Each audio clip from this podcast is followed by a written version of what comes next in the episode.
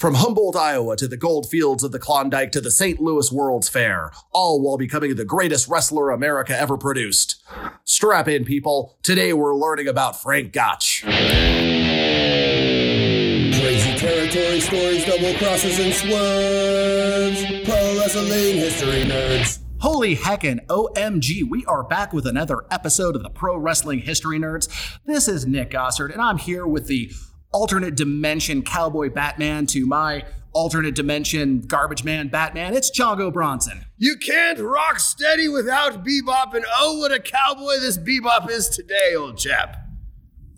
I don't know what any of that means, but I'm going to go with it. I'm going to be excited, and hopefully you're excited as well, because today we are going to be talking about possibly the greatest wrestler America ever produced. Apologies to Dan Gable, but it is Frank Gotch. I have spent time in locker rooms on many continents and in many countries, and for many different reasons. As a wrestler, as a professional wrestler, as a jujitsu practitioner, as a mixed martial artist, and one name carries the same reverence across all those artistic subgenres of martial arts, and that's Gotch. I have talked about him with jujitsu men, with wrestlers, with judo men. Everyone involved in grappling is excited to hear that name. I've also discussed him with women at bars, penguins, and stray dogs, and they all had the same reaction, which is to walk away and look confused and slightly concerned at my enthusiasm. Yeah, but you know, the enthusiasm is contagious nonetheless because I noticed a slight uptick in uh, stray dogs uh, search uh, responses for Gotch before when we announced we were going to do this episode. Oh, many reviews just, just went bark, bark, bark, bark, bark, bark, bark. Uh, one thing I want to talk about, and also thank you everybody who's been listening to the show. Um, we've been having lots of good feedback, lots of good reviews, and that means a lot to us. So whatever format you're listening to this on, whether it's Apple Podcasts, Spotify, doing like the hand cranked, uh, you know, uh, old device to be time specific for the people we talk about. Please rate and review. It's not for our egos. It just helps the algorithm to kind of boost our profile, and it means a lot to us. And for those of you who might be listening to the first time because we're talking about Frank Gotch, one thing to keep in mind is pro wrestling history is the same thing as pro wrestling lore. It is a ethos. It is a, a, a universe of, of elemental characters. You know, it's a pantheon of, of legends larger than life. You know, the, the, the, the Olympians, right? These are our true heroes and our true villains and the true stories and the lure that is grown out of those true stories because sometimes you don't let truth get in the way of a good story, man. Oh, absolutely not. And a wrestler never lets truth get in the way of a good story because you'll hear stories today that you might say, I heard it this way, or I heard that never happened, or I thought this happened. And there's a good chance you did hear that story from somebody who legitimately thought it was true. Some of the stories I may be telling may be out and out falsehoods. I'm just piecing together the best information I have based on who was telling the story, what I could find in old articles, what I could find in books. Yeah, the next time you want to question the pro wrestling history nerds, you better do your research, dot your thesaurus, cross your uh, Rolodex, and make sure that your sources are properly uh, uh, uh, line. What is it? Source. Thank you from the Peanut Gallery. You must have sources like my royal self and Nick Gossard. This man is an archaeologist of pro wrestling lore and legend and stories. You don't know how hard it is to go through these archives, man. Why don't you give them an idea of the sort of research it takes to bring these stories to the people? All I want to say is if you want to know how hard it is to research some of these matches, Google things like Vienna Greco Roman World Championships 1904 and see how much information you find. It is we do a lot of work here, but like I said, we're dealing with oral traditions, we're dealing with storytelling traditions, as well as old media, old news clippings, old records. So we're just trying to put together the best version of the story, the most true version that just feels right to us. And that's the story we're going to present today. And I am excited for the story today the story of inarguably the most affluent grappler from United States of all time. He's crossed every genre and he is revered in every type of locker room from professional wrestling to professional fighting alike. Frank Alvin Gotch was born in Humboldt, Iowa, April 27th, 1878, according to the engraving on his family tomb.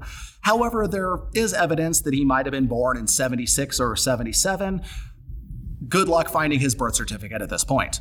We are having to decipher through very few pieces of evidence. So the fact that we had a, uh, any tangible definitive date, we're going to have to run with that. I think that's a, uh, the family tombstone is a wise place to go as the as the deciding vote. So, for the sake of conversation, we'll assume the 1878 date is correct. He was born to a pair of German immigrants, and though he wasn't a giant by our standards, his 5'11, 200 ish pound frame was rather large for his day. He was a legit heavyweight for his time. And strong as hell from a life of working on a farm, he took to wrestling like a fish to water. Yes, the farm boy strength, the, the phenomenon of the farm boy strength, or country strong, as they say, is a true phenomenon. When you are young and you are having to do these grueling uh, chores and these grueling duties that also double as really, really vicious exercise, your tendons and your ligaments and your bone density develop in a way that people who are not put under that constant stress, they don't develop those kind of things. You talk about things like grip strength muscular endurance, the ability to hold something really tight before you get fatigued. These guys develop it from their environment on a level that people who aren't exposed to those stressors could never could never match. Because keep in mind, when you and I work out, it's like, oh, I'm getting kind of tired. I pushed myself a little hard. I want to make sure I'm not sore tomorrow. I'm going home. When you're an 11 year old on a farm, you don't get to say, but Papa, I am very tired from lifting hay bales because there are no options. It's like, I'm sorry, we have to get these hay bales to the other side of the farm before it freezes, otherwise, we will all starve to death and lose our farm. So, your childhood is essentially forced labor to exhaustion, and that's just what life is at that point. And that's why we have summer vacation to this day in the schools. So the kiddos could be home for the harvest and help daddy do the hard work in the yard. And that's what that's what a guy like Gotch came up came up doing, man. So he had a great physical labor athletic base because he didn't really start competing in wrestling until he was 21. He was, you know, a natural athlete. He was involved in the local folk wrestling, getting in trouble, getting in scraps with everybody else. But it wasn't until the age of 21 that he had his first match, which, according to some versions of the story, was the mayor of Humboldt kind of nudging him in that direction, asking him to compete. And right out of the gate, his first match was uh, against a gentleman named Marshall Green. That and this match took place on April 2nd, 1899, and Gotch beat him with a stranglehold.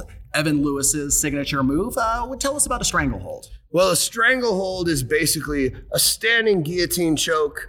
You have the guy bent over in front of you, your head, your arm wrapped around the back of his neck and you're pulling your forearm up on his far side carotid artery and on his throat, on his trachea. And it's a really devastating maneuver, especially when you talk about a time when people were not educated to what they were seeing, or the guys in the ring weren't educated in what they were defending. Exactly. And we've discussed that hold before while talking about Evan Lewis. If you watch those first couple of years of UFC, when Pulling guard and a guillotine choke was essentially a Mortal Kombat fatality because nobody knew how to defend it. And if you don't know how to defend it, you're going to sleep if you're not tapping out. Yeah, the, the guillotine choke is one of the most effective finishes in mixed martial arts history. I don't have the stats in front of me, but I can guarantee it is one of the five, if not higher than that, most successful submission finishes in the history of the UFC. I can absolutely guarantee that. Gotch ran through all the local competitors, all the local wrestlers, and was looking strong, looking unbeatable in his hometown until he ran smack dab into a traveling furniture salesman from Omaha named Dan Stewart. And if you're wondering, boy, what, what, what challenge could a traveling furniture sale from Omaha present to him? Well, that wasn't his real name. The traveling salesman's real name was Dan McLeod, who had beaten Martin Farmer Burns for the title almost two years previous. So what we have here is one of my favorite things is the old carny scams of legitimate grappling, where the fucking American champion was going to a, a small town in Iowa under a fake name so he could place bets on himself or have a friend place a bet on him while he challenged the local tough guy. Never bet against the traveling furniture stale salesman from Omaha. That is a thing we have learned here on Pro Wrestling History Nerds from the territory days. The oldest carny trick in the book, it appears. But despite being the world champion and a high level, hugely talented wrestler, it took two hours for McLeod to put away Gotch. And McLeod was impressed enough to leave him his business card revealing his true identity. That is a major, major uh, indicator to the level of respect that young Gotch had earned in that matchup.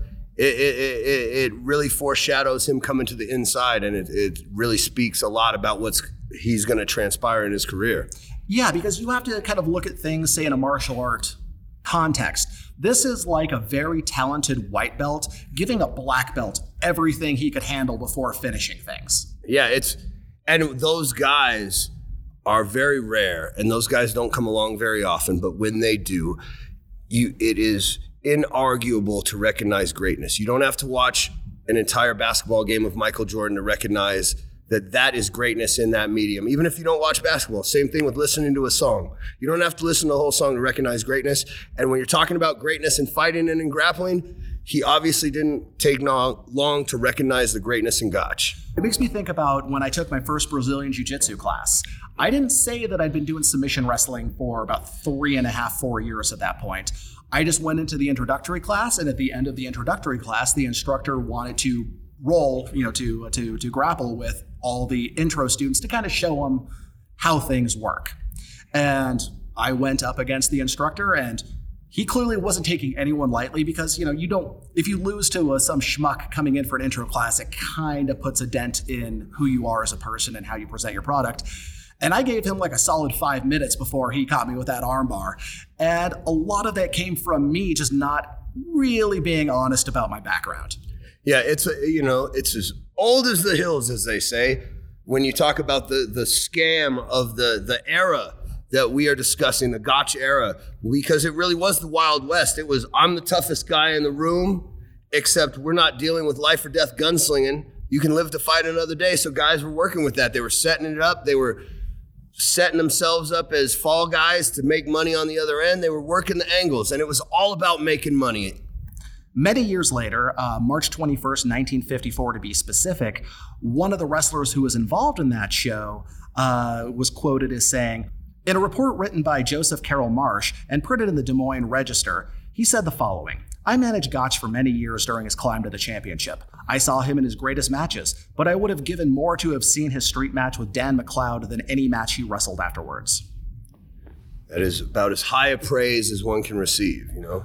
And there's a saying, you know, out of the frying pan and into the fire, and that described Gotch's next match because his next match took place during a challenge put out by Martin Farmer Burns, who had beaten Evan Lewis for the title, passed it along to Dan McLeod, but was still, even in his late 30s, an incredibly high level submission grappler. Yeah, and also someone who has used the trick of going into another territory coming in as Farmer Burns, one of the first gimmicks we could track down, and looking like a you know a nondescript farmer, and then coming and taking out and, and cooking the books on the on the action on the side at the house, and, and taking the carnies for what they were worth. And Gotch, despite being once again a novice in wrestling, especially in trained submission wrestling, gave Martin Burns a fairly tough match. It took 11 straight minutes before Burns was able to put him away sometimes a grappler, a true grappler who has greatness in their potential is born with what my sensei called the cat in a bucket. And you just you think about what a cat does to not get put in a bucket of water and some people just in, instinctually have that to them and that's one of the first pieces it takes to make a truly exceptional grappler is that there's no name for the technique that you're going to stop, that that cat's going to use to stop from going in that bucket of water. But some guys have cat in a bucket, and Gotch has shown it here against the, the greats of his era while he's relatively novice. And Burns knew what he was dealing with. He saw how impressive Gotch was despite being barely trained, despite being very inexperienced, and being a smart man.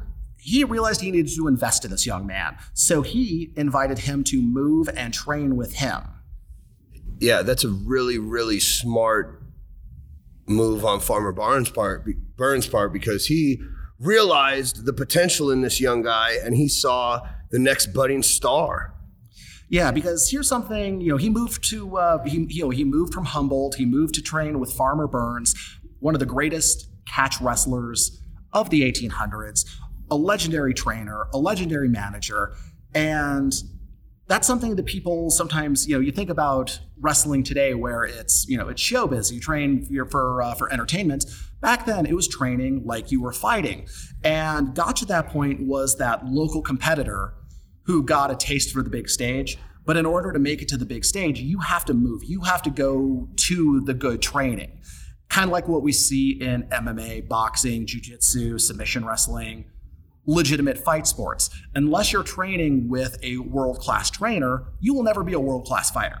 Yes, you have to go where the where the action is, as they say, and to truly become to to have the options to have the reality unfold in front of you, not just with the opportunities to have the matches, but to have the access to the training partners and to the level of competition that it takes to become truly great.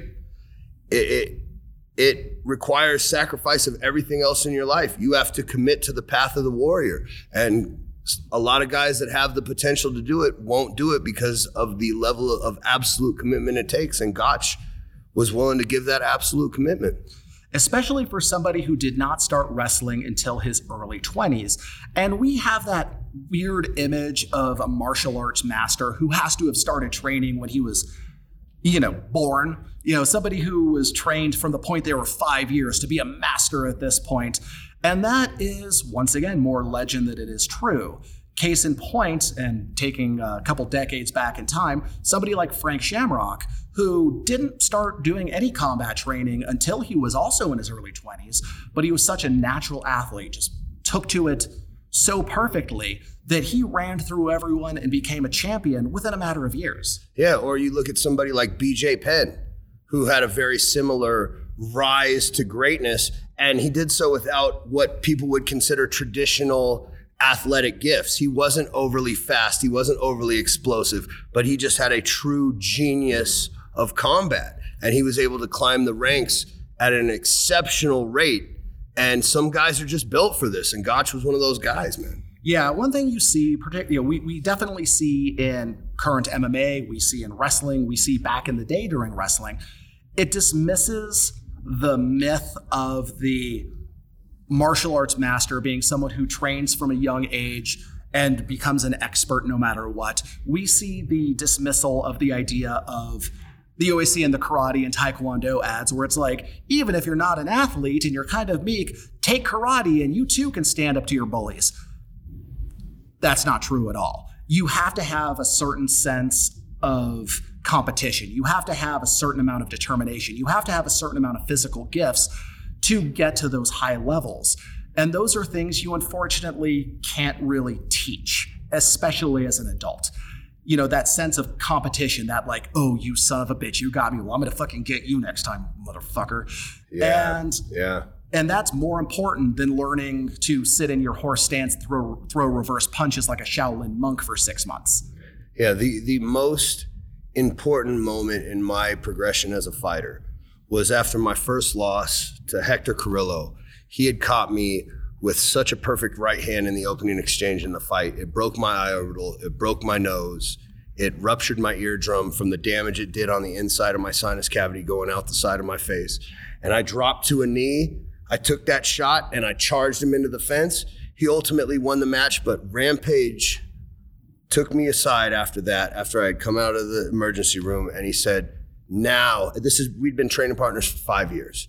I was deep purple belt. He said, Now I know that you truly have what it takes to be a champion because the fortitude and the mentality to take someone's best shot and turn that into motivation to come forward is the thing that determines whether you truly make it as a championship fighter or not. Because plenty of guys are athletic enough and they can be a front runner and they can lead from the front when they're not truly challenged. But when you face deep water, how do you respond? And very few guys are wired like that. And Gotch absolutely thrived because he was wired like that. Um, I had a similar situation. We were getting uh, Ultimate Fighter season three uh, contestant Mike Nickels ready for a fight we were doing a drill where you put the person against the fence and you're just trying to take them down and they have to circle out and then they get a fresh person on them. And I stepped over, I had a body lock, I'm pulling him down slowly. He managed to push off and off my chin and throw a short elbow, missed my headgear entirely, corner of the eye, again, fractured my eye socket, my orbital, just like you were described. Flash knockout, I'm down. I hear off in the the watery distance, are you okay? And I was like, Yeah, I get up. I couldn't see out of my right eye. I assumed it was full of blood. And I just go after him. And, you know, he's a pal, so he was ready to fucking do. So we're just bombing on each other like more, like a hockey fight, point blank until the bell rang. I turn around, I pull my headgear off and said, How bad am I cut? I hear everybody, because I looked like Sloth from the Goonies. My right eye was completely swelled shut. It was, you know, I had to, I could lift it up and peek out of it like it was yeah. an eye patch, like a meat eye patch. And yeah, it's like I know you're not trying to like sound like Nick's the toughest guy in the world, but I know most people would have just been like, I'm done. I'm I'm gonna I'm gonna go lie down now, not get up and keep throwing punches like, well, I have one good eye. Fuck it, let's do this thing. Yeah, the wiring that it takes to come forward when you are doing permanent damage to yourself is truly something that you and I share, my friend. And we both, in that sense, as tough as we might be and could have been and have been in the past, neither of us hold a candle to Frank Gotch. Yeah, this is the the legend uh, when it when you talk about a man who's a human wood chipper. He stepped in with Burns. Burns started training him. He became an amazing catch wrestler. He became famous for his toe hold submission. Uh, describe a toe hold to me. Essentially, you're going to take the ankle and you are going to isolate it and trap it, and then you are going to put a rotational pressure up and a rotate. It's almost like the shape of a what do you call that? Like a hurricane. The way you would rotate the wind in a hurricane, you, you give that rotational pressure, transverse plane of motion, and and it creates so much damage because it won't, depending on how the leg is impinged further down on the shin and then on the quad, you could do as much damage to the knee as you could with the ankle with that hold. It is really devastating maneuver and people barely understand how to defend leg submissions today. I can imagine how absolutely devastating that was at that time. And some wrestling fans may be picturing Kurt Angle's finisher. Yes. Which was a, an ankle lock. His primary, and Frank Gotch's primary way to set it up was if you had the person down, turtled on all fours. Because keep in mind, catch wrestling wasn't primarily submissions you were trying to put their shoulders on the mat. You were still trying to pin them. Submission was just another way to finish things. So he would set it up while the person's turtled to get them in that ankle lock and start turning them because if they don't give up to the submission, chances are while defending it, both their shoulder blades are going to hit the canvas, thus ending the fall. Yeah, it's a really, really effective what we would call a funnel technique because you're funneling your opponent into multiple bad options. You're creating that checkmate scenario. And it's really, really brilliant strategy for the time because no one thinking about using positional grappling, like pinning your opponent's shoulders to the mat to set up a submission opportunity, is really ahead of its time here. And this is one of the first first grapplers we saw in our research use submissions in this sort of new way. And it's important to go over that strategy of using the toe hold to turn somebody into a pin because that will, this is what we call foreshadowing, it's going to pay off huge dividends for him years down the road. And he competed nonstop, winning most of his matches. The most unexpected loss early in his career was to Oscar Wasem, or Wasem, I'm not sure on the pronunciation, a St. Louis champion on March 27, 1901. 500 fans showed up to watch at Turner Hall in Burlington, Iowa. It was a two out of three match, and Oscar won the first fall in half an hour. According to the St. Louis Republic, Gotch won the second fall by a fluke in four minutes. I'm not sure what that means. I kind of assume it was just the local sports paper blowing up the local boy, not giving Gotch any credit to make sure everyone knew how tough the local guy was. And then Wasem came out and he won the third fall in 26 minutes and challenged Farmer Burns. Wasem, of course, did not beat Farmer Burns, and this is where I start wondering how legitimate this match might have been. Yeah, my carny senses are tingling as well. Spider-Man meme. We're pointing at each other because I have the same same thought you do on this. On this, I as soon as I hear that this local guy gets this fall, and then they're they're burying the second fall where he gets where he gives up the return fall in four minutes, and then he gets him again to get Gotch twice. Once I can believe it, twice and then it's just oh so convenient that it sets up the match with Farmer Burns, his mentor, Gotch's mentor. It, it, it books a little too pretty for my taste, darling. Agreed, agreed. Because Wasem was a decent wrestler, but never great, never a big star, and he was smaller than Gotch.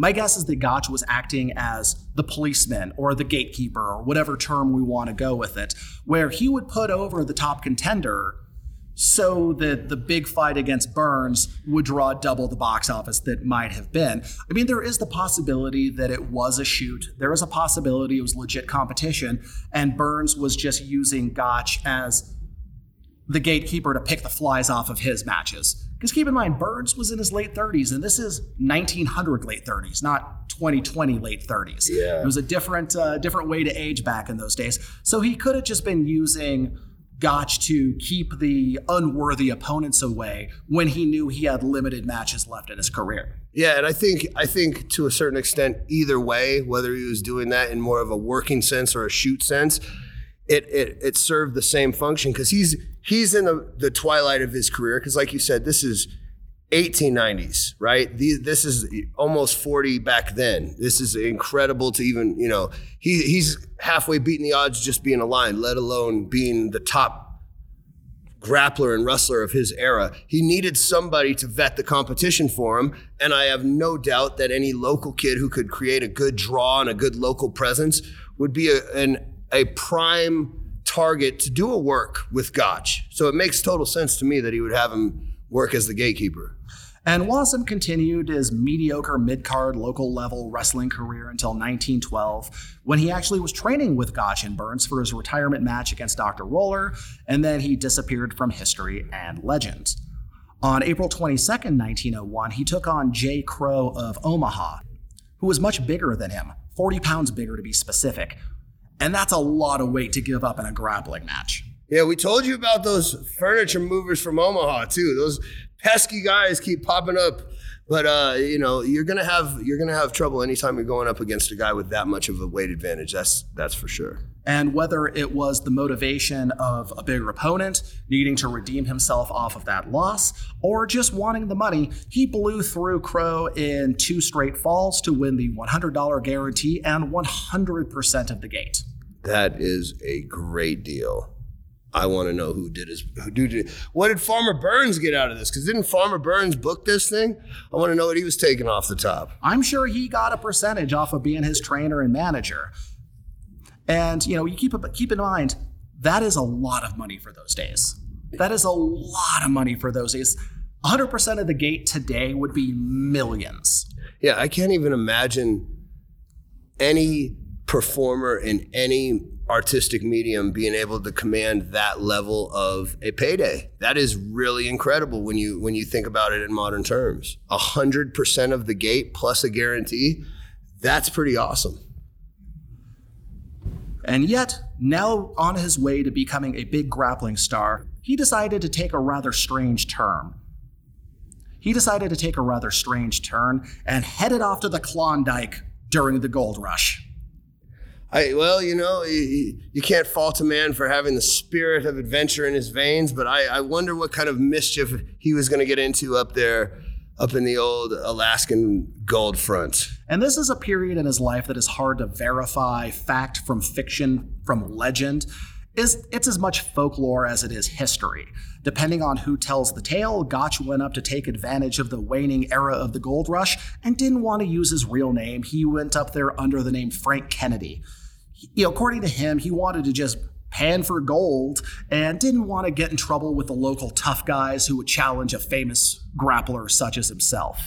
Yeah, he just decided the professional wrestling life, the glamour and glory of competition was no longer for him, and he was going to jump on the gold rush, as they say, and he relocated and took a new name as just a average Joe prospecting for a fortune. And while that is the story he told and others have told, others, and kind of feels true to myself as he went up under a fake name to take advantage of the waning era of the gold rush and used a fake name to swindle marks who would bet against him in wrestling matches against the local toughs. And keep in mind, news traveled very slowly in 1901, 1902, so him and his team were able to write most likely exaggerated accounts of his adventures that would go down to the mainland press. So you're insinuating that a professional grappler who is trained by someone with carny background and experiences in their in their bag of tricks decided to go up to where people were pulling money out of the earth and try to swindle the marks out of a hard-earned nugget of gold I'm I'm kind of suggesting it might be the case. And even under those circumstances, this was an insanely risky thing to do. Because keep in mind, the gold rush really had peaked a few years previous there wasn't really a lot of money to be made unless you already owned a stake. He went up there and was literally sifting gold dust out of sand for somebody else's claim. That doesn't sound like the strategy of somebody with as much business smarts as Gotch showed throughout his life. And even at this point, going up to the Yukon was incredibly dangerous. During the Klondike Gold Rush, an estimated 20% of prospectors who went didn't make it back alive. Yeah, and I would say that a lot more than that happened on the way of even getting up there that didn't even make it all the way up. The entire infrastructure of the waterfront of the city of Seattle was created to facilitate the gold rush. And the stories of, I grew up in Seattle, and the stories of like the giant seafront cave in during like, uh, I don't have the date, but there was tremendous risk involved in going to the new frontier. It was the last unexplored. You go west and then you go up. And speaking of the water route, again, we see the carny swindles where people were lined up selling the shittiest made boats possible for inflated sums to people trying to get up there. Many of them sank, many of them got shipwrecked and had to be rescued along the uh, Yukon coast and led to people like future author Jack London, who had a great boat, was an experienced captain along those areas, and made a fortune despite the horrific risks. We're talking about disease, we're talking about malnutrition, we're talking about perspective, we're talking about possible financial ruin. Keep in mind, it cost about $25,000 in today's money to get equipped and to get up there he took that risk. This is a place where there is a area in that where by the gold mines called Dead Horse Gulch because it was literally filled with the corpses of horses that fell off the trail. This was a very dangerous risk to take, whether it was for gold or if it was for uh, grappling glory. These were big risks in the state. This would be a big risk today. And again, depending on which version you read, he went up under the name Frank Kennedy to avoid trouble with tough guys at mining camps, or he was running a scam. But either way, he got into a scuffle with some local dickhead and he threw him three times in the tent bar. The miners were surprised that the quiet, meek guy named Kennedy could actually fight. Word spread, which led to Billy Murdoch, the best wrestler in the, in the camp, to challenge him. Gotch beat him and pocketed the $500 that was put up for the match and other challenges followed. There were two lightweights down the creek, Riley and Murphy, who heard about this and put up $2,500. They pushed their bargain hard, and Kennedy agreed to throw them both twice in an hour, and he did it in half that time. Yeah, you're dealing with a shark. And these guys have no idea how badly they're about to get fleeced because you're talking about one of the most dangerous men in the world at the time in his prime, hungry and looking to take take these guys for everything he can. And that's what he did. He was beating miners who had come from camp versus over camp over camp to challenge him. But Frank Kennedy uh, just kept on looking for gold on Brown's claim, the man who hired him, just sifting for gold through the day, and he would just let everybody else spread the word about how tough he was. And down in Dawson, which was the main mining camp of the time, there was a huge headline that a wrestler would post $2,500 for a three fall match with Kennedy.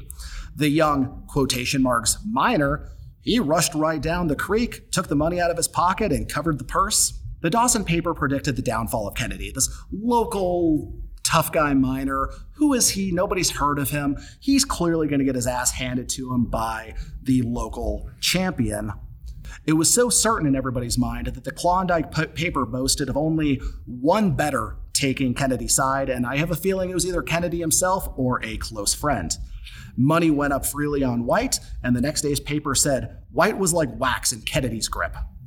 That is really, really, really fantastic work in a territory. He came in, he let the people and the word of mouth build. He knew exactly when to stoke the fires and when to step off. And he's generated all of this interest and all of this opportunity. And now he's about to fleece this whole town. I mean, even with this match alone, he won he won three falls in 18 minutes, and between the purse, the betting, and the gate, he walked away with $8,000. $8,000 and still kept his identity secret because he could see bigger paydays coming. I wonder how they paid that. Was it partly nugget, partly like note? What did he what did he do to receive payment on that? Did he have a, like a satchel of gold that he took home after the fight? How do they how do they measure that? Did they just throw gold on a scale? I wish I knew because you know you have to think it probably was in gold form and that would be a lot of gold. Yeah, that would be awesome too. The champion of Alaska was Silas Archer, and Frank Kennedy, having thrown the next to best man, Silas Archer, the champion, became interested, but he declared he wouldn't wrestle for less than $5,000, and that suited Frank Kennedy just fine. The $5,000 was put up and quickly doubled, and Archer started maybe getting a little nervous. However, the local paper said that he would surely win, and he felt a lot better about that. The winner was to get a single fall. It was just a one fall match. And Archer was not alone in his sentiment and his confidence. With the local pride and loyalty to their champion, the miners from every field in the Klondike came down to the old Savoy Theater on the night of August 13th, and every man came with a bag of gold dust in his hip pocket ready to bet on the champ. What a perfect storm of creating a scenario where you are going to be able to. I mean, Guy Ritchie could not have written this better it's a uh, snatch reference. This time I remember the movie. You did it. Yes, yes, yes, yes. But working the angle, getting everybody in the room to believe one thing. The art of being a worker is getting someone to lean on a pillar of truth. And the harder they lean on it, the more impactful it is when you take it away. And that's what he did here. Every single person in this town is leaning on the truth that their local boy done good is going to take care of this, this upstart and he's going to take this whole town for. I, I I'm so excited for this. And when it was all said and done, the local paper said that more money was bet on this contest than on any other wrestling match that ever took place in the world. Most likely hyperbole, but it definitely was in the top couple percentile. Especially when the miners came and paid $1 to fight for standing room as close to the ring as possible. And Kennedy came out aggressive and 17 and a half minutes later pushed Archer's shoulder blades to the mat Boom, he won between the purse, the side bets, and gate receipts $18,600 in early 1900s money. I, I don't even know how much money that is, but that just sounds incredible. And I can just imagine what the collective air being let out of that room must have been like when his shoulders were pinned to the mat. And anybody, if there had been a couple guys in the house that had actually bet on Gotch, how how you, you, there's like three people just yes! Everyone else is just like crying in their beer. Oh it's beautiful. And this is the type of move we see from kennedy throughout his career always going for the biggest challenge and the biggest paydays. He was very smart in that regard. One way he wasn't very smart was in the final uh, move he made before leaving the Klondike. Before leaving Dawson, Gotch fought an experienced boxer named Frank Paddy Slavin. He was an Australian boxer who came to the Yukon to make his fortune. Kennedy put up $1,000 backing his fighting abilities, and Slavin agreed to the terms of a 15 round bare knuckle Marquis of Queensberry rules match, predicting a victory and unafraid of the possibilities of this hotshot wrestler who was making a name for himself. Well, I don't know what the finish is going to be on this upcoming boxing match, but it really makes me wonder what Gotch's motivations were. Was it hubris? Did he really think he could beat a boxer in 15 rounds? He seems far too savvy a promoter and businessman to fall for something like that. I got to think that my carny senses are tingling, old man. Well, This is one where it definitely was hubris because Slavin agreed, knowing full good and well that Kennedy could be a ringer, and he was a ringer in the wrestling business, not so much in boxing. They went out each other on September 25th at the Savoy Theater again, and Slavin dominated him. Sold out crowd, lots of money on the line, lots of betting, and the crowd hoping to see something spectacular, hoping to see Frank Kennedy reveal a boxing skill set that had been unseen up until this point. Maybe he was as good a boxer as he was a wrestler. Holy crap, is this going to be something?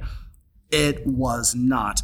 It was a massacre. After two rounds of an absolute beating, uh, Kennedy disqualified himself by throwing his opponent out of the ring. The audience was not very happy with those results. Gotch was quoted later on discussing his boxing match with Slavin, saying, after I wrestled down in the Klondike, the champion for $11,000 aside in Dawson City, the boys up there beginning to think I could do anything. They. They matched me to fight Frank Slavin, who was in Alaska at the time. Well, I trained hard for the match and we fought before a packed house, the miners paying their way in and making their bets with gold dust fresh from the pan. Slavin and I had a terrific tilt. The police stopped it in the seventh round. At least that's what they told me afterwards. Sage, you know that during those seven rounds, Slavin hit me 300 times, and I don't believe he missed me once. That's awesome. The following day, the Daily Klondike Nugget, the paper in the area, uh, reported that the referee had halted the action after the second round had ended. Slavin had punched Gotch as they were separating from the break, and Gotch quickly reacted by downing the fighter from Australia. The referee ended the bout. Um, Another recollection by Joe Carroll Marsh in 1915, he said that the bout lasted three rounds and affirmed that Slavin's fistic skills eclipsed that of the future world champion. So we're seeing a lot of different versions of the story, but everybody agreed to one thing. Gotch bit off more than he could chew and paid the price. Yeah, well, I, I, I'm interested to know what his purse was that night because I can't imagine somebody who has built his career on creating scenarios where he's got somebody in there that doesn't realize how good he is. He's got to be very self aware about how good he is and that that's not his skill set. Boxing is not his world. And I, I mean, I do understand that the kind of guy that's wired like that is the kind of guy that would go fight a professional boxer when he doesn't have the professional boxer's training, because you have to have that war again, the the double edge of that sword of that warrior spirit. Exactly. And it's a combination of the warrior spirit and having everybody blowing smoke up at his ass that he could beat anyone under any rules. And you may think, like, oh boy, if you think you're athletic, you might be able to translate skills over to a different combat sport. That is not the case. Uh, you know, my primary background before I got into grappling was Muay Thai, my first and primary love in the fighting sport. And a couple of times I tried my hand at boxing. And as good as my hands were from Muay Thai and MMA training, I got my ass lit up every single time because boxing is a different game from MMA. It's a different game from kickboxing. It's a different game from wrestling. Your body is trained to do different things in a different way, no matter how much it looks similar to a layman.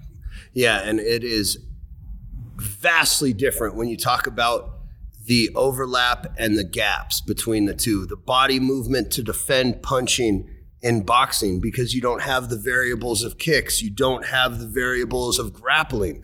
So you ingrain these muscle memory responses. Like if you roll under a hook in a, in the manner that you would in a traditional boxing match, that is a technique that can get your head kicked off or oh, get yeah. you taken down really hard. But because it is a specific technique to boxing, almost the more trained you are, the worse you are served by that instinct. Gotch left the Klondike two months later, feeling a sincere respect for the sporting public of Alaska and Canada. In spite of their heavy losses, the people bade farewell to the young man who had defeated their champions and veterans and tough guys and wished him well. According to Gotch.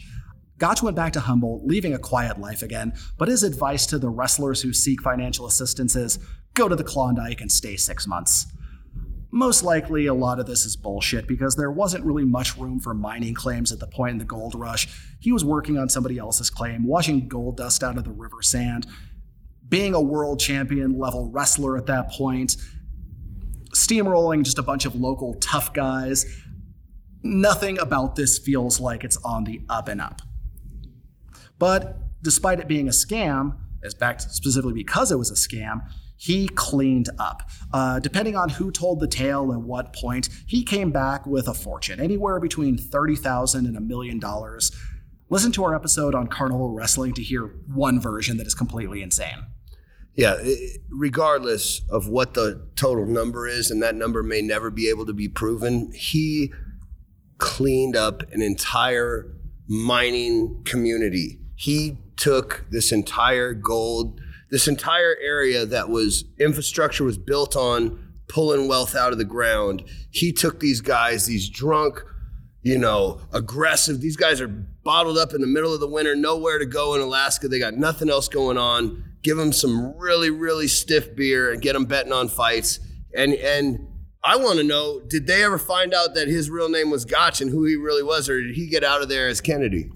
As far as I can find, he got out of there under the name Frank Kennedy. Nobody who wasn't in on it knew who he was for sure. And while in the Klondike, he became friends with wrestler Ole Marsh, or he went up with uh, Marsh to conspire to begin with, depending on who's telling the story. Marsh returned to the States with Gotch and toured with him in Burns. The scam would be for Ole Marsh, dressed as a local goofball, to come out of the crowd to answer Burns's Farmer's Challenge in every town they stopped by. He'd put on one hell of a match, lasting the 10 minutes, pocketing the $25 Mar- that Marsh would win, and then revealing his true identity to the crowd it was like a work of a shoot of a work to build up Marsh's reputation for matches while still keeping Burns looking strong. So essentially, the plant in the crowd had become so old hat that they were able to do a work angle off of the plant in the crowd and be like, surprise, I'm a plant in the crowd. Exactly. And they did that town after town That's after town awesome. to make sure everybody knew that this guy was the equal of Farmer Burns but keeping Farmer Burns still looking untouchable because, hey, this was all his operation to begin with. You got to keep your top guy strong, and you got to get your young up and coming baby face over, and it looks like they were doing both. And during all this, Gotch went on a competitive rampage through all comers and was, was on a collision course with the American heavyweight champion Tom Jenkins. On August 19th, 1903, Gotch challenged Jenkins after a match with Ole Marsh, who he had thrown three times in one hour to win a $500 purse, legit or not, it got attention. And after a few months off, Gotch took on two wrestlers in one night, winning $800 on September 3rd, 1903. Next up was John Berg, a champion wrestler and powerlifter. Then he went up against Duncan McMillan, who he won nearly $4,000 between the two matches with the purse, the gate, the side betting. And after that, he had what was most likely a series of worked matches against Martin Farmer Burns, his trainer. Clearly, uh, probably not on the up and up. Earlier in his career, as we discussed, Gotch put over Burns's opponents so that Burns's matches could be big money events, and it kind of seems like Farmer Burns started returning the favor around this point. Yeah, they had they had passed one another in the position of top guy and who was the most reasonable top draw.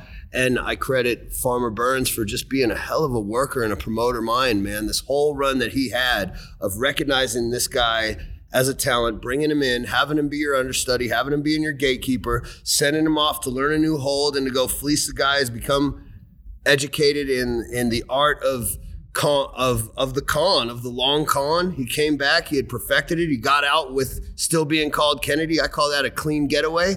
And now he's back and he has earned the right, as Farmer Burns has gotten older, to become the top guy in the promotion, and they've switched places.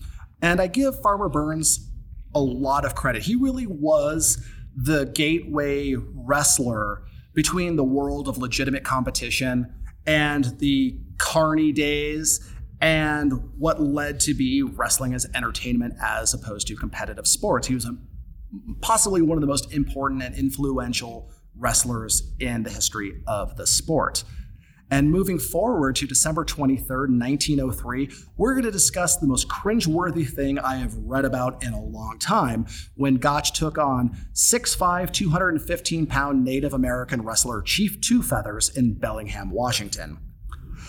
People in the area consider Two Feathers to be unbeatable, and he did give Gotch a legitimately tough match. Two Feathers entered the ring wearing a multicolored beaded robe and towered over Gotch. Two Feathers was constantly tossing and slamming Gotch. He could throw him almost at will in the first fall, but Gotch would always stay off his back, and Gotch finally managed to take him down with a scissor hold and used a hammer lock to pin Two Feathers around the 45 minute mark. It took him 45 minutes to put this guy away for the first fall. Yeah, that's that speaks to the level of Two Feathers conditioning and also his ability and and never underestimate the confidence a guy gets for fighting in his hometown. Coming out in the second fall, Two Feathers continued to throw Gotch and nearly had him pinned with a hammerlock himself. Gotch reversed it with a scissor hold and pinned Two Feathers a second time. The match, due to its toughness, size difference, and weird theatrics, became legendary as time went by. Stories written later claimed Chief Two Feathers never wrestled again, but that's not really true. Um, they did have rematches in 1904 and 1905, despite the myth making to hype up Gotch towards the end of his career these stories were not true. And God, I'm hoping this quote isn't true when it was re- reported that Chief Two Feathers said, Gotch, he he big wrestler, me no match. Whether that was just racism on the part of the storyteller, the Native American wrestler working in character, either way, I am sorry, everybody, that I said that out loud. I'd like to believe that he was trying to be hilarious, but it's hard to gauge what actually happened from that time, I think it's probably more like that's oh, that's ugly. yeah, it was. Yeah. But it did increase his uh but it did increase the legend of Frank Gotch having beaten this giant Native American with all the 1900 racism, and you can probably put behind that. But at long last, in early 1904, Gotch was able to meet Tom Jenkins in the ring.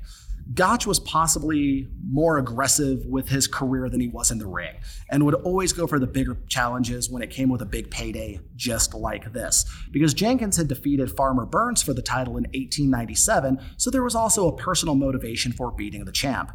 As Emil Klank, one of Gotch's trainers, put it, this match wasn't a scientific wrestling match. It was a rough and tumble encounter. It was the fiercest battle in wrestling history. If I live to be 100 years old, I never expect to see a match struggle the likes of that one between Gotch and Jenkins and Bellingham. Well, Jenkins beat his sensei, and it was his time to redeem his house and regain that honor of being the champion.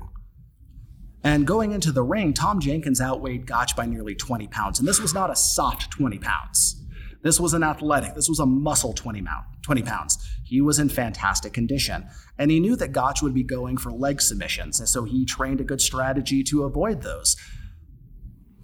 Unfortunately, he wasn't paying attention to the rest of Gotch's strategies because Gotch slammed Jenkins four times in a row and then pinned him. The slams clearly knocked him senseless because Jenkins had to be carried to his corner after the first fall for the first break and revived. Wow, that is impressive, especially considering he's doing that to a man with a 20 pound weight advantage. So Jenkins came out with a new strategy for the second fall cheat like crazy. He went for a stranglehold, which was not allowed in the rules of this match. When Gotch broke free of this attempted submission, Jenkins took a swing at his face. Many in the audience claimed it would have probably knocked him out had it landed. And Gotch is no angel. You know, he had a reputation for being a bit of a dirty player or doing dick moves like shooting for a takedown off of a handshake. But this time, the ref had to hold Gotch back from stomping Jenkins' ass. Yeah, it sounds like Jenkins really got hurt and he needed to level the playing field a bit after that first fall.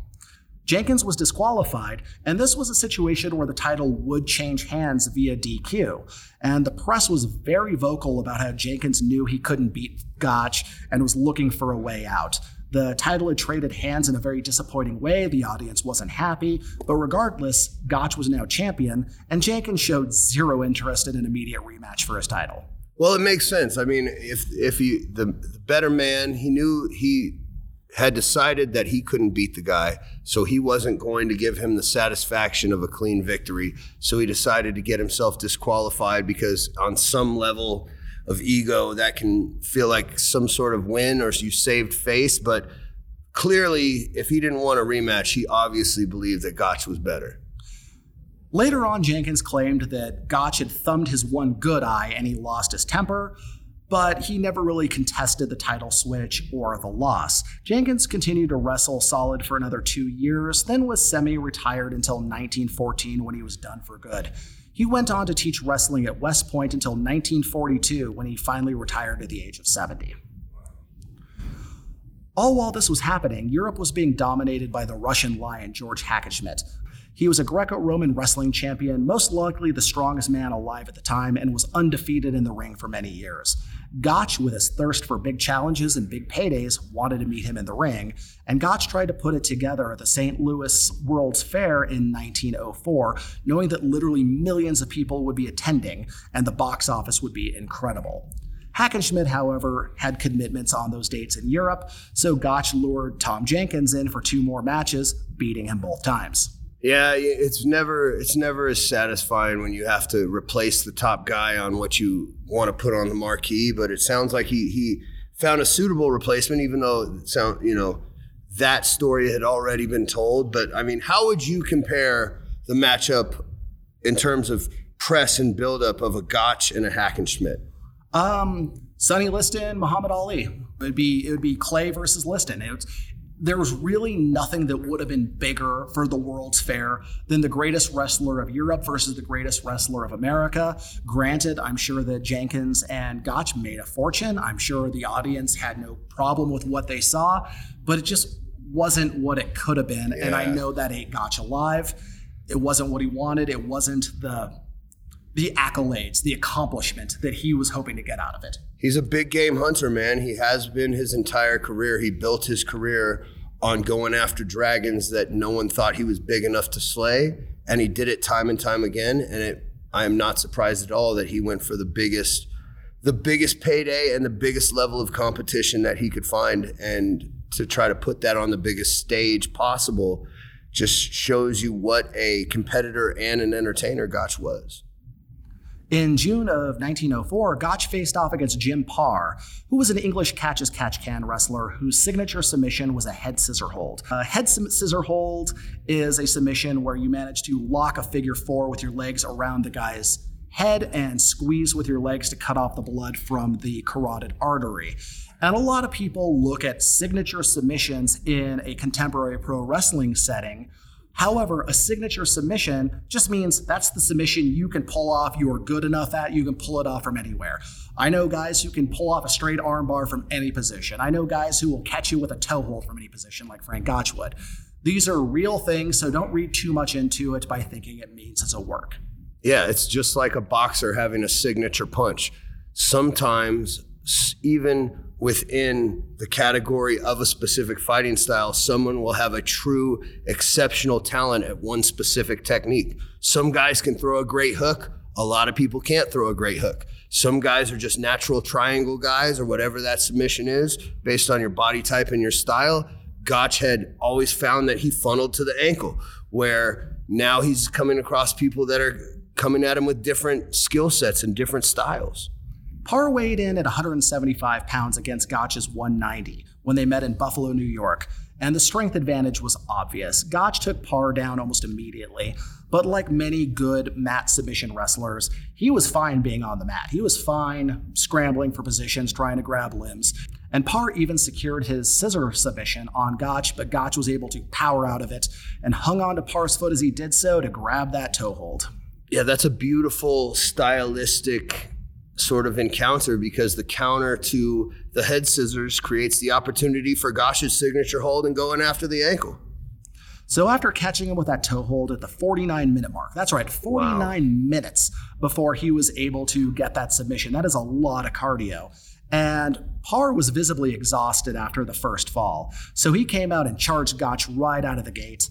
Gotch was ready for it, grabbed a body lock, and slammed him onto his back for the second fall, thus winning the match.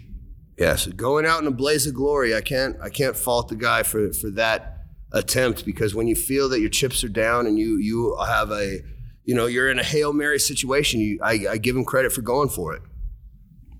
Next up was Dan McLeod, the former champion. Mm. Quotations, furniture salesman from Omaha who gave Gotch his first taste of defeat years ago. At this point, McLeod was semi retired while working as a miner, legitimately working as a miner in Vancouver. In Fort Dodge, just outside Vancouver, 4,000 miners crowded the tent to watch the match and erupted in cheers when McLeod won the first fall. It was a nonstop, back and forth affair with each wrestler securing single leg takedowns only for the other to wriggle out and escape. The first fall finally ended with McLeod securing that single leg, taking him down, putting his whole weight on it, and just body weight, muscle forcing Gotch's shoulders down, no matter how hard Gotch was bridging out of the position. So at the 32 minute mark, Gotch lost his first fall in quite some time. Going into the second fall, the now 44 year old McLeod looked worse for wear than his 27 year old adversary. Long matches are not don't get any easier as you get older, kids. Keep that in mind. And Gotch was attacking hard, but McLeod defended just as hard. It took another 23 minutes for Gotch to finally secure a takedown and put McLeod's shoulders on the canvas. That's a that is a definite sign of the war of attrition that a match like this is going to be. I'm sure McLeod probably went through his entire energy reserves getting that first fall because to beat a guy like Gotch, even for one fall, is a truly monumental accomplishment, and it's going to take everything he got. Yeah, and despite being exhausted, McLeod was skilled enough to hold Gotch off for another 26 minutes before being turned on his back with a half Nelson and crotch hold. This is where we acknowledge that so long as you got the technique, you can keep going even though your body's ready to quit. Yeah, muscle memory is a hell of a thing, and the the experience of a guy like McLeod in his mid 40s back then. I mean, this is a guy who lived his entire life wrestling and on the mats and competing, and he's gonna he's gonna be able to give more and from a deeper reserve than just about anybody else. And and credit to him because that's what almost an hour for those three falls. And McLeod who was gracious in victory when they first met, was just as gracious in defeat. He put Gotch over to the crowd and he said, and I quote, I beat him five years ago. I would need a club to do it today. it's about that's about as high of a compliment as you can get. You know, you say, you know, he's tipping his cap. The, the young lion has surpassed surpassed the and taken the lead. On November 25, 1904, Gotch took on Charles Yankee Rogers in Buffalo under mixed rules. Gotch won the coin toss, so he got to choose catch as catch can rules for the first fall. Rogers was a bit bigger and was a fantastic Greco Roman wrestler, but he was no match for Gotch under catch rules. So he started throwing short elbow strikes at Gotch's face. So he had Rogers down on the on the canvas. He was in a turtle position on all fours. He just started throwing short elbows back at him, trying to uh, trying to make some space. Mm, mm, dirty pool, bad form, and now I don't feel bad when you get one of your joints redirected. Rightfully pissed off, Gotch ducked the final elbow, underhooked the arm, put him in a reverse Nelson, and used that to wrench him to the ground and turn him over at the 43 minute mark to win the first fall. Most accounts claim Rogers' shoulder was dislocated from the Nelson. It might have been dislocated from the fall. Either way, he was in bad shape. And going into the second fall, which was Greco Roman rules, the injured Rogers couldn't do much to Gotch. He would back up into the ropes every time he got a body lock on him, and he would continue to foul the champ. Gotch finally got fed up with this and shoved Rogers through the ropes. Rogers said he couldn't continue, so Gotch was awarded the match. Gotch and his cornerman claimed that uh, Rogers faked the injury to get out of what was undoubtedly going to be a legitimate defeat. Yeah, either way, uh, making a man quit is in some ways more rewarding than beating them flat out because it, it, it, speaks to the level of psychological dominance that you've imposed. And clearly, Gotch turned it up when he was catching those dirty elbows. And I'm not either way. I'm not surprised because either he turned up, he turned it up, and his opponent wanted no part of it, or when he did crank that that Nelson, he dislocated his shoulder. And Greco-Roman is so heavily predicated on your shoulders and your grips and your upper body ability to grab your your opponent that I can imagine that would be a nightmare to try to continue with a dislocated shoulder.